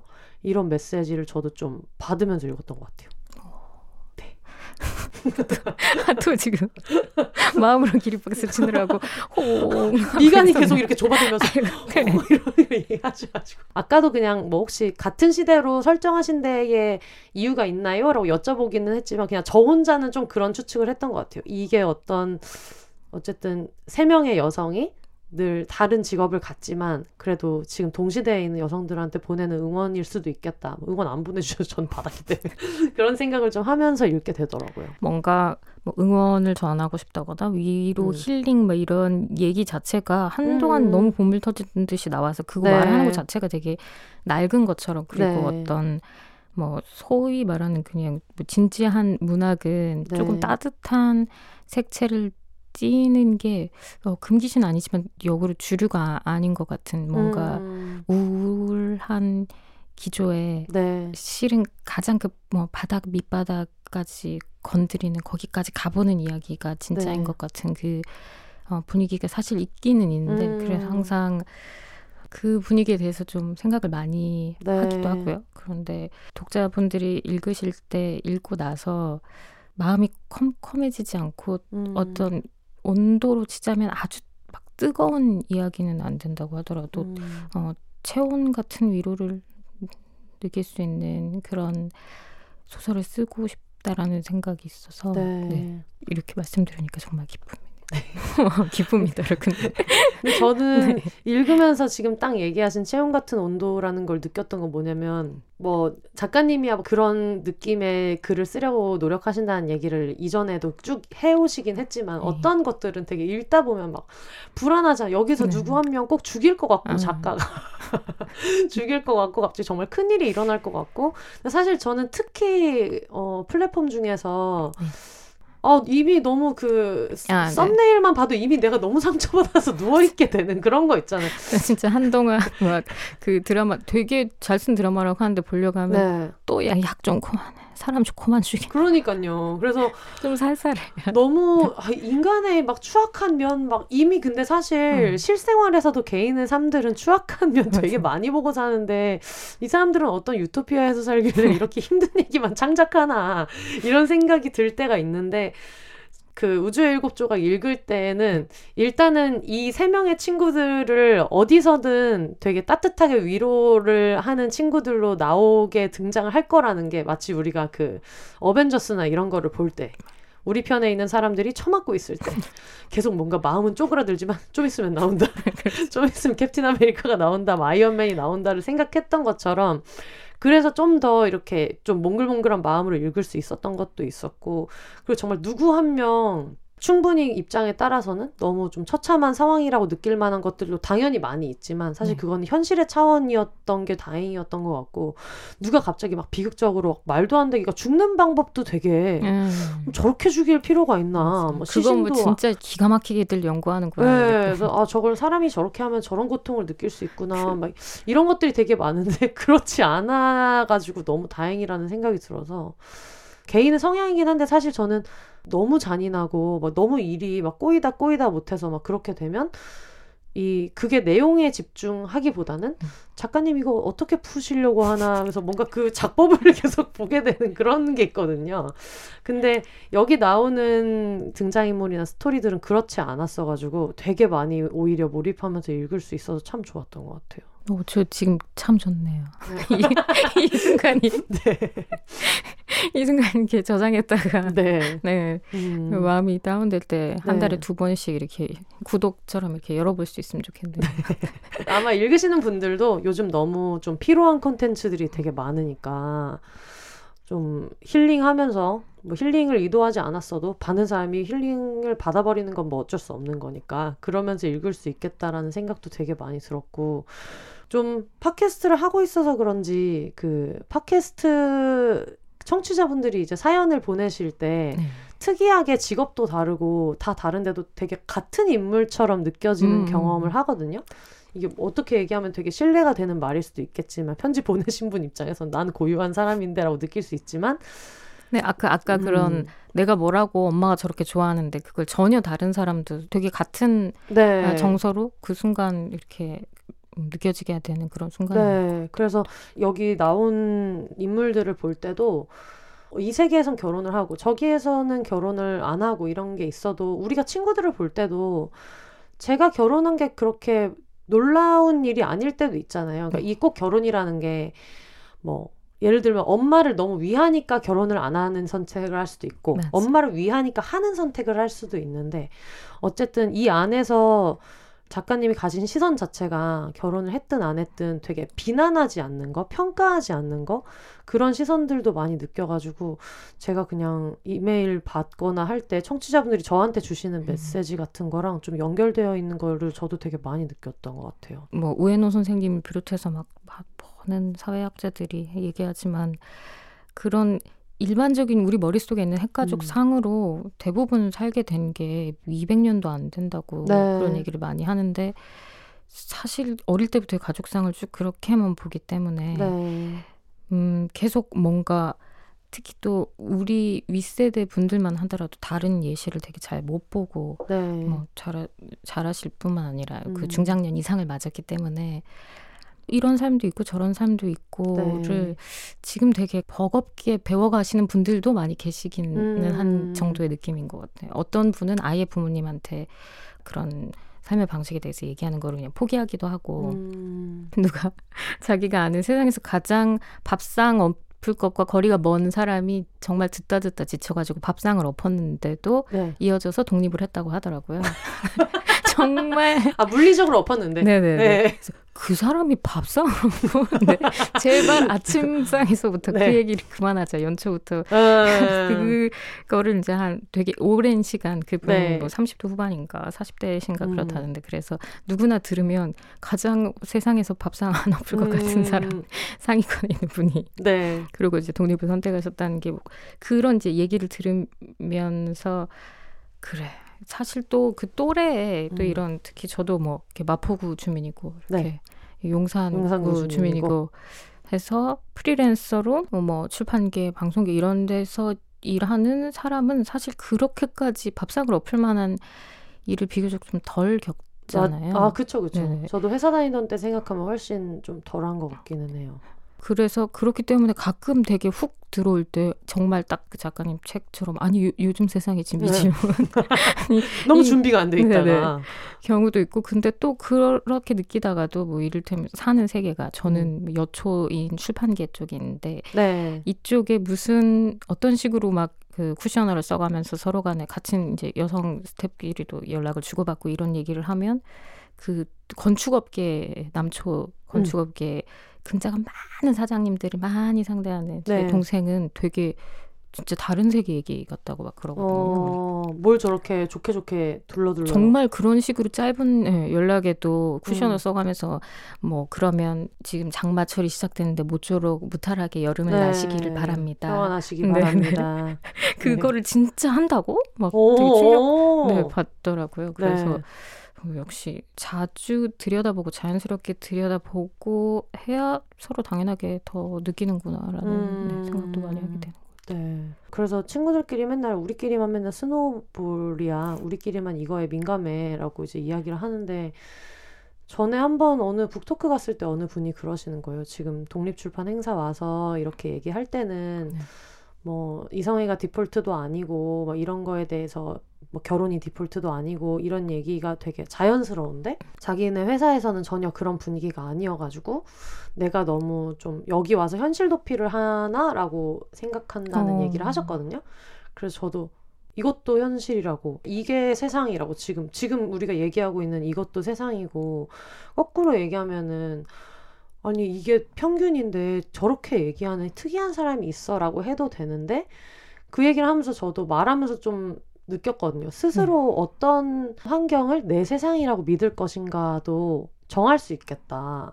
맞아요. 라는 생각을 했는데 그게 진짜 그 소설 전체에서 볼 때도 이 사람은 여기에서 되게 가혹한 일을 겪고 있지만 아까 얘기했던 대로 뭐 다른 세상에는 또 어떤 여성 배우를 그렇게 존중하는 사람이 기다리고 있고 그래서 그걸 뭐 그런 세상을 만들려고 노력하는 것도 좋은데 지금 여기에도 그런 게 있다고 확고하게 믿는 것도 중요하다는 생각이 들었어요.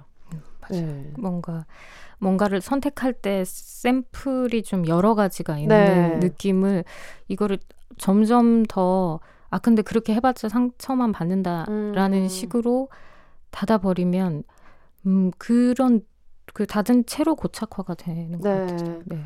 특히 책 관련된 이야기 하거나 프리랜서들은 사실 뭐 예를 들면 이런 책 표지나 이런 것도 네. 어느 정도를 작가가 의견을 낼 수 있는가에 대해서도 음. 의견이 되게 분분하잖아요. 어떤. 분들은 아니 네 책이니까 기획할 때부터 어떤 컨셉으로 갈 건지 이런 건 당연히 같이 이렇게 파트너처럼 가는 거야라고 하는 경우도 있는데 또 어떤 출판사에서는 아 디자인은 커버는 완전 디자이너와 회사의 영역이다라고 얘기하는 경우도 있는데 저는 이제 가끔 그런 걸 느끼는 거예요. 원래 이렇게 안 하지 않나요?를 사실 되게 말하기 나름인 맞아요. 경우도 솔직히 있잖아요. 그리고 심지어는 어, 말해줘서 고맙다, 반갑다라고 하는 경우도 드물게 있기도 하고. 음, 저- 사실 이 비욘세 출연도 저는 처음부터 이 책 설정이 그랬기 때문에 네.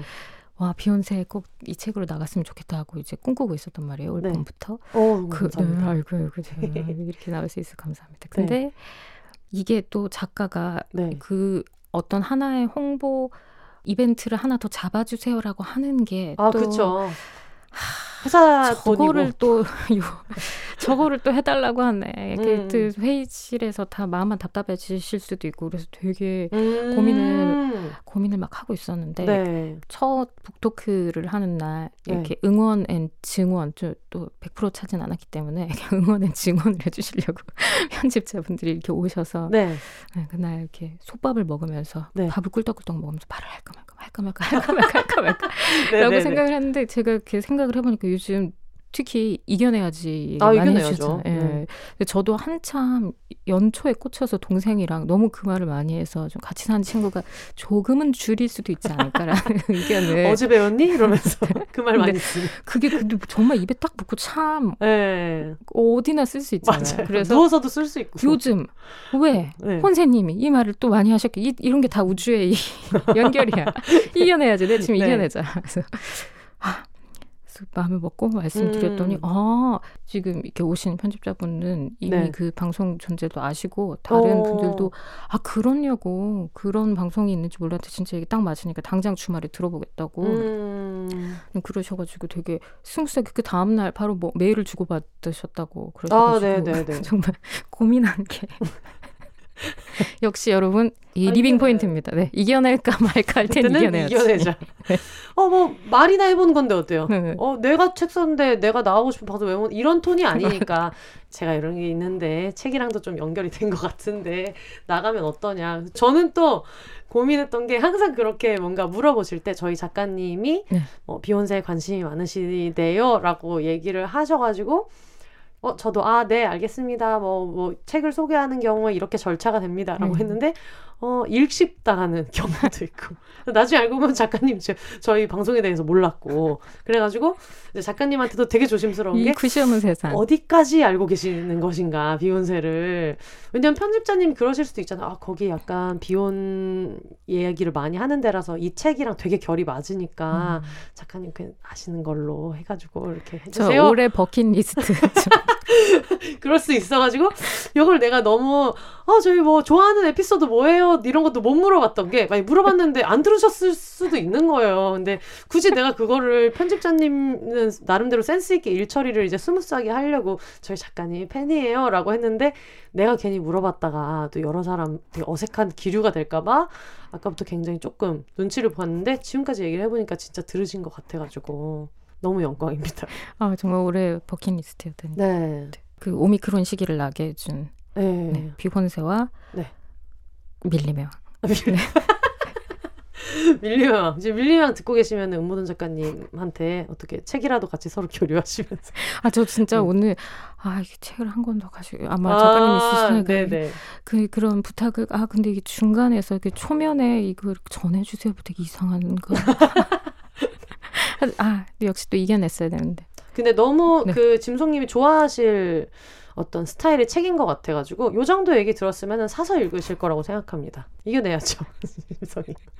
너무 좋아하실 스타일의 책이라고 생각하고 그리고 저는 그냥 굉장히 비욘세를 추천하는 게 이해가 되는 책이었어요. 읽었을 때도. 왜냐하면 비혼, 기혼 이런 걸 떠나서 뭐랄까 이 사람이 어떤 사람인가에 대한 결이 똑같은데 사실 multiverse가 그런 뜻이잖아요. 네. 처음부터 뭐 닥터 스트레인지 저희가 닥터 스트레인지 너무 좀 방송에서 많이 까가지고 미안하긴 하지만 어 베네딕트 컴버배치는 똑같이 생겼고 닥터 스트레인지 직업은 똑같은데 뭔가 상황이 다른데 달라서 대처하는 게 달라지지만 결국 사람의 결이라는 게 근데 그런 게 좀 여기서 읽었을 때도 뭐랄까 특히 여성에 대해서 이 사람이 비혼이냐 기혼이냐를 두고 너무 이 사람의 정체성을 되게 그걸로 결정짓는 것처럼 많이들 말하잖아요. 네.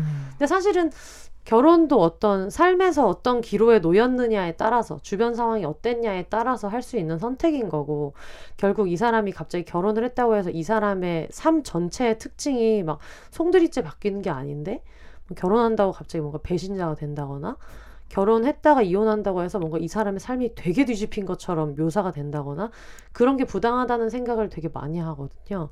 근데 그래서 여기에서 나온 인물들이 어쨌든 각자 어떤 선택을 했든 간에 늘 거기에 친구들이 있어주는 것도 너무 좋았고 그리고 작가님도 이 사람들의 결혼 유무를 뭔가 캐릭터에서 크게 영향을 주는 요소로는 넣지 않으신 것 같아가지고 그게 되게 비욘세 진행하면서 제가 배우는 것들이랑 비슷하다는 생각이 진짜 많이 들었어요. 또 진짜 미간이 또 좁아졌어. 미간이 좁아졌어. 맞아요. 뭔가 네. 어, 그런 느낌으로 그냥 다만 민주가 맨첫맨 음. 첫 번째 얘기에서 민주가 이제 워킹맘이고 네. 아, 뭐, 우리 엄마는 반대로 반드시 여자도 돈을 벌어야 된다. 그런 또 얘기해 주신 엄마들도 많았으니까요. 음. 라고 말을 하는 엄마지만 다만 그렇게 어, 당연히 돈을 벌면서 자기 그 경제 활동을 하면서 육아를 하는 게 이렇게 고되다는 거는 안 알려줬다. 아. 라는 얘기를 하면서 민주가 내가 이제 편하게 산다라고 하면 뭐 이렇게 살겠지라고 얘기를 음. 하는 세계가 이제 그 다음 네. 편에 이어지는데 그 민주가 워킹맘으로 사는 세계는 맨 처음 그거 하나 읽고 나머지 99개를 쓰겠다라는 것 외에는 음. 꼭 결혼을 하고 결혼을 하지 않고 아이가 있고 없다고 음. 해서 그 사람의 본질 어떤 어, 의미 있는 일에서 좀 퍼포먼스를 내면서 음. 일하고 싶다라는 그거는 계속 어, 유지가 되는 세계관을 가지고 있어요. 네. 근데 그 정도 시선이면 좋겠다고 네. 늘 생각해요. 어떤 결혼하는 문제에 대해서. 이게 이렇게 중대하다는 걸 저도 이거 진행하기 전에는 몰랐기 때문에 자꾸 이제 뭐 인터뷰나 이런 거를 할 때는 이 얘기를 이렇게 길게 해야 되나? 뭐 이렇게 파고들어서 질문할 일인가? 이런 생각을 되게 많이 하는데 아, 뭔가 그, 음. 아이고 이렇게 쿠션을 나눈 다음에 갑자기 비장의 칼을 쫙 해서 그렇다면 지금도 얘기해 봅시다 이렇게 네. 그런 기자님이 그려지는 것 같아요. 네, 그래서 되게 여러 번 얘기했지만 뭐 결혼한 사람들한테 해주고 싶은 말 없냐라든가 뭐 결혼한 행쇼. 사람들은 행복하십시오. 행쇼지, 행쇼지. 뭐 수고하셨다. 네네. 결혼 절차도 얼마나 일이고 뭐 다른 사람이랑 산다는 것도 얼마나 많은 합의가 필요한데 진짜 행쇼밖에 할 말이 없죠. 근데 뭐 결혼하는 사람들은 왜 결혼하는 것 같나요? 뭐 이걸 또 저한테 와서 왜 물어봐? 저한테 와서 왜 물어보냐고요. 그런 생각을 하는데 뭔가 그런 의미에서 굉장히 인생에서 중요한 장치이고 뭐 이 사람의 뭐 당장 내일 일정을 결정하는 일이기는 하지만 결혼 유무가 이 사람의 본질을 좌우하진 않는다라는 메시지를 전체적으로 저는 되게 읽었다고 생각해가지고 되게 너무 좋더라고요. 음, 네. 또 미간이. 아, 엄마 생각나요. 제 이럴 때마다 네. 어떤 중요한 얘기를 해도 엄마가 만약에 반대로 괴로운 얘기를 해도 사람이 미간이 네. 좁아지잖아요. 네. 그러면 그걸로 항상 빠져나가지고 거기 그렇게 미간 하면은 주름 생긴다. 네. 그 어머니 얘기하니까 생각난 게 제가 작가님이 출연했던 어떤 다른 인터뷰분을 보다가 어, 한참 얘기를 하시다가 어 제가 지금 머리가 이렇게 산발이 되는지 모르고 저희 어머니가 보시면 세상에 그걸 보셨어요. 제가 그걸 와, 엄청, 그걸 막 진짜 그건 빵, 저희 엄마도 안 보셨. 그걸 보고 너무 빵 터진 게 술특집에 나왔던 토크기 때문에 많은 분들이 다 기억하고 계시지만 저희 엄마 제가 그 매거진에서 촬영해가지고 음. 엄마 이런 거 찍고 있어 모든 가족들이 어뭐 혼세 연예인 같다 멋지다 뭐 이런 얘기인데 저희 엄마만 카라가 들어갔네를 얘기하신 것처럼 얼마 전에 이제 그 KBS에서 그 보도국 유튜브에서 인터뷰를 하나 했는데 저희 어머니 또 굉장히 잘 봤다고 하시면서 음. 의상도 단정하고 머리도 깔끔하네. 그죠. 지금 어 저희 엄마가 너 그렇게 그럼 믿고 유명한데 나가고 싶은데 나갔다면서 지금 제가 크록스를 신고 있어요. 체인을 달고. 네. 그리고 찢어진 청바지 입고. 네. 저는 지금 지장사 버복 바지에 비욘세 티셔츠 입고 있습니다. 이렇게 이겨내. 아, 이겨내야죠 다들. 그 얘기를 듣고도 어, 비욘세의 여러 가지로 굉장히 좀 결이 맞는 작가님이다라고 생각해서 너무 너무 기뻤어요. 네. 이렇게 버킷리스트를 이름을 넘어서 이렇게 좋은 말씀을 많이 듣고 어, 버복 바지 좋은 말씀 하니까 네. 스님 같은데 추천입니다. 이렇게 받, 아, 네. 받기만 해도 되는. 근데 작가님 그런 건 있어요? 약간 이런 분들이 내 소설을 읽어주셨으면 좋겠다라든가 아니면 이런 부분을 좀 잘 봐주셨으면 좋겠다 이런 거 있을까요? 음, 이런 어떤 특별한 하나의 부분보다 음. 그제 발음은 네. 여름 휴가에 네. 이또 쏙 들어가니까 여름 휴가에 이렇게 가져가셔가지고 네. 어 뭐랄까 한 권 책 한 권 읽은 지 되게 오래 됐는데라고 음. 하는 분들도 좀 저는 이렇게 뭐랄까 가독성을 좀 중시하는 음. 편이어가지고 그 어떤 특히 한국 문학 읽은 지 뭐 5천만 년 됐는데 네. 마음이 답답할 것 같은데라는 음. 마음을 조금 오늘 선생님의 말씀 드린다면 조금 내려놓으시고 네. 여름 휴가에 가져가셔서 뭐 일을 하든 하지 않으시든 결혼하셨든 비혼이시든 네. 자녀가 있건 없건 그 또래 여성분들이 음. 네, 휴가에 어, 일부처럼 즐기셨으면 네. 하는 그런 바람이네요.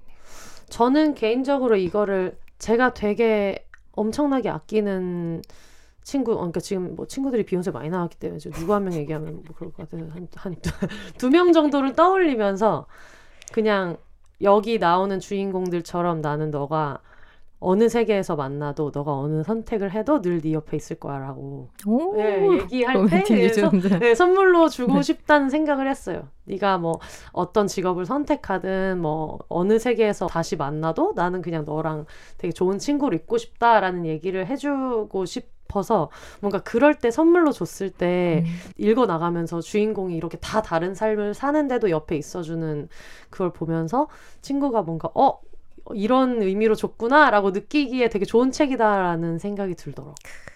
네. 저는 사실 작가의 말을 쓸까 말까 했던 건, 네. 뭐, 이렇게 우리 폭넓게 삶의 샘플을 넓혀가면서 이렇게 사는 거지만, 그럼에도 불구하고 음. 너무 이렇게 현실이 빡빡하다 보니까 꽤 많이 그 행로가 이렇게 멀어진 친구도 있잖아요. 네. 근데 그래서 이제 약간 처음엔 그런 색채가 들어간 이야기도 있었었는데 음. 쓰면서 자꾸 바뀌더라고요. 그러면서 네. 어, 다 쓴 다음에는 그런 친구하고도 뭐 어떤 데서는 음. 또 같은 데를 보면서 있을 수도 있고 혹은 조금 더 시간이 지나면 이를테면 음. 그 비욘세에서 정현진 작가님 아, 네, 네, 네. 50대쯤 되면은 또 여러분 친구들이 시간이 많아집니다. 어, 모두들 약간 사실상 네, 비혼이 된다라고 네, 네. 독립할 사람들 독립하고 이렇게 하다 보니까 그런 말씀이 아 진짜 그러겠다라는 생각이 들어서 음. 어딘가에서는 또 아니면 또 이러다가도 또 앞으로는 음. 네. 지금 같은 곳을 보고 바로 옆에서 어, 손을 잡지 못한 친구라 하더라도 왜 가끔 전 그런 생각하거든요. 요즘 리스닝 바에 되게 빠져 있는데 네.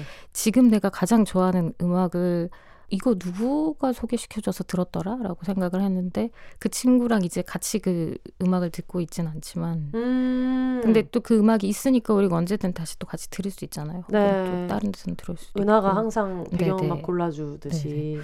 뭔가 진짜 그 인생의 음악은 왜 10대 후반에 결정된다는 얘기를 많이 해서 그즈음에 음. 만난 새 친구여서 이제 계속 은하한테 음악을 소개받는 뭐 그런 설정을 넣기도 했는데 음. 저는 그냥 읽고 좋았던 걸 여러 가지 준비했기 때문에 지금 너무 부담스러우실 수 있지만 정말 좋습니다. 네. 해피니스.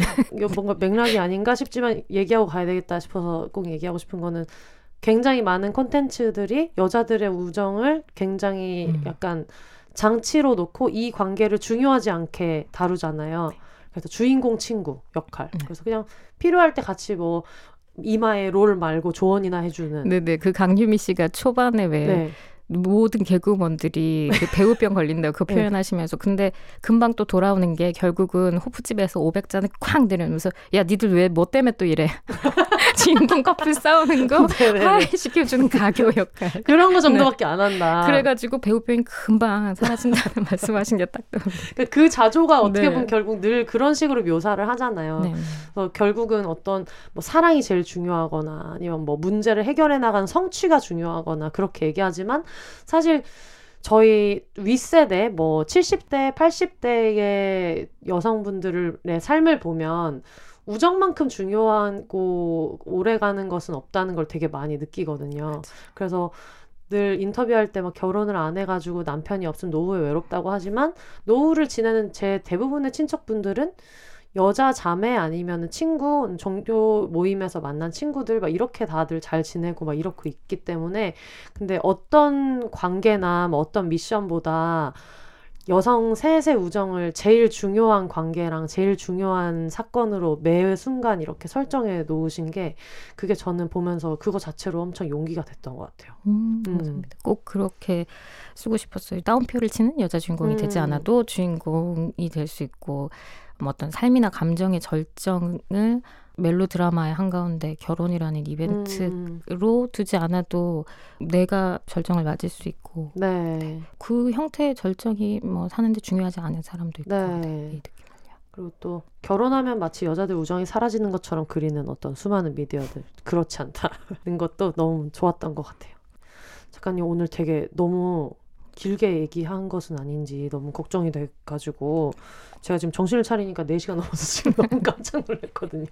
오늘 되게 여러 가지 이야기 많이 나누셨는데 어떻게 나와보신 소감 한 말씀 마지막으로 들어볼까요? 어, 저 지금 이렇게 행복하게 네. 네. 사람이 되게 극도의 그 긴장 속에서 있다가 음. 그 다음에 이렇게 바로 행복을 네. 어, 맞이하고 가가지고 되게 못 잊을 것 같고요. 아, 역시 네. 네, 비욘세 꼭 나오고 그 한준단 분들에게 이 책을 소개하는 날을 기다렸는데 어, 이 방송이 나가면 음. 이제 곧그 여름 휴가 기간이 되잖아요. 맞아요. 물론 저는 딱히 휴가는 아니지만 많은 분들이 여름 휴가 삶이라 여름 출근도 없 휴가도 없고 여름 휴가를 맞으시는 음. 길에 어, 이 책과 함께 해주시기를 꿈꿔보기도 하고 뭐 그게 음. 아니더라도 한동안 뜸했던 친구들하고 지금 이렇게 얘기를 나눠보니까 어, 떠올려가지고 어, 음. 네 생각 오랜만에 났다라고 음. 연락 한번 해보셔도 좋겠다라는 생각이 지금 문득 드네요. 네. 네. 저도 되게 같은 마음으로 너무 즐겁게 읽었고 일곱 개의 챕터니까 네. 휴가 기간 동안 한 개씩 읽는 것도 재미있겠다는 생각이 들었어요. 아, 네. 네. 그러니까 우주의 일곱 조각 제목은 누가 정하신 거예요? 어, 제목은 제가 정했어요. 보통 소설은 다 네. 직접 다 정하시는. 그게 또 소설 쓰는 사람마다 음. 되게 다른데 저는 제목이 어느 정도 한 작품 한 60, 70% 가면은 네. 아 이거다 하고 떠오르는 것 같아요. 아. 근데 이거는 사실 다 쓰고도 되게 네. 한참 못 정했었다가 음. 그냥 그 안에 있는 것 중에 하나 제목으로 할까 했는데 음. 뭔가 음, 거절의 축제로 할까라고 했는데 그 편집자님이 안 됩니다.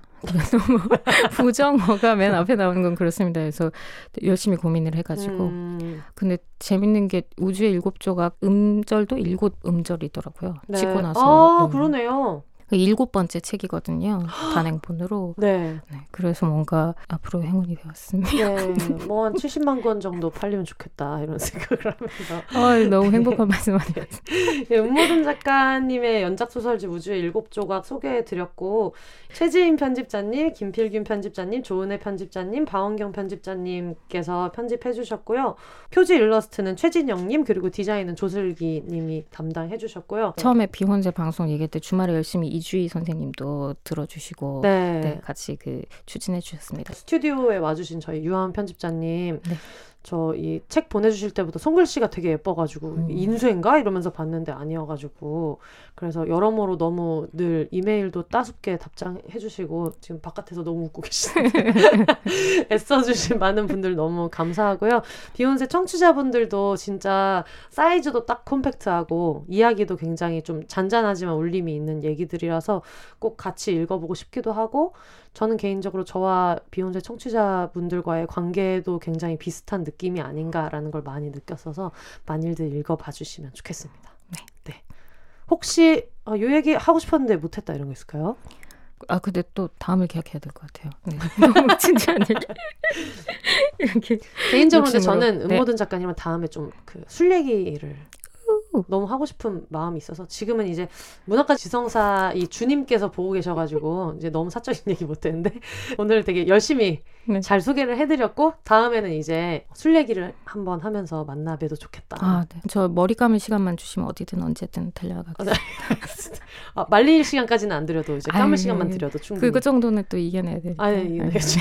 알겠습니다. 저희 오늘 들으신 것처럼 어떤 뭐 콘텐츠 소개 그리고 들으신 청취후기 아니면 이런 내용 다뤄주세요 이런 것들은 비욘세 공식 이메일로 보내주시면 되는데요. b h o n s s 골뱅이 gmail.com으로 보내주시고 오늘 음모든 작가님이랑 이야기한 것도 그 소감 같은 거뭐 트위터나 인스타그램이나 이런 데 많이 남겨주시면 특히 이런 그 돈을 쓴 사람들 입장에서는 이게 화제가 되는가 이걸 좀 알고 싶어 하는데 만약에 검색했는데 하나도 안 나온다. 도와주세요.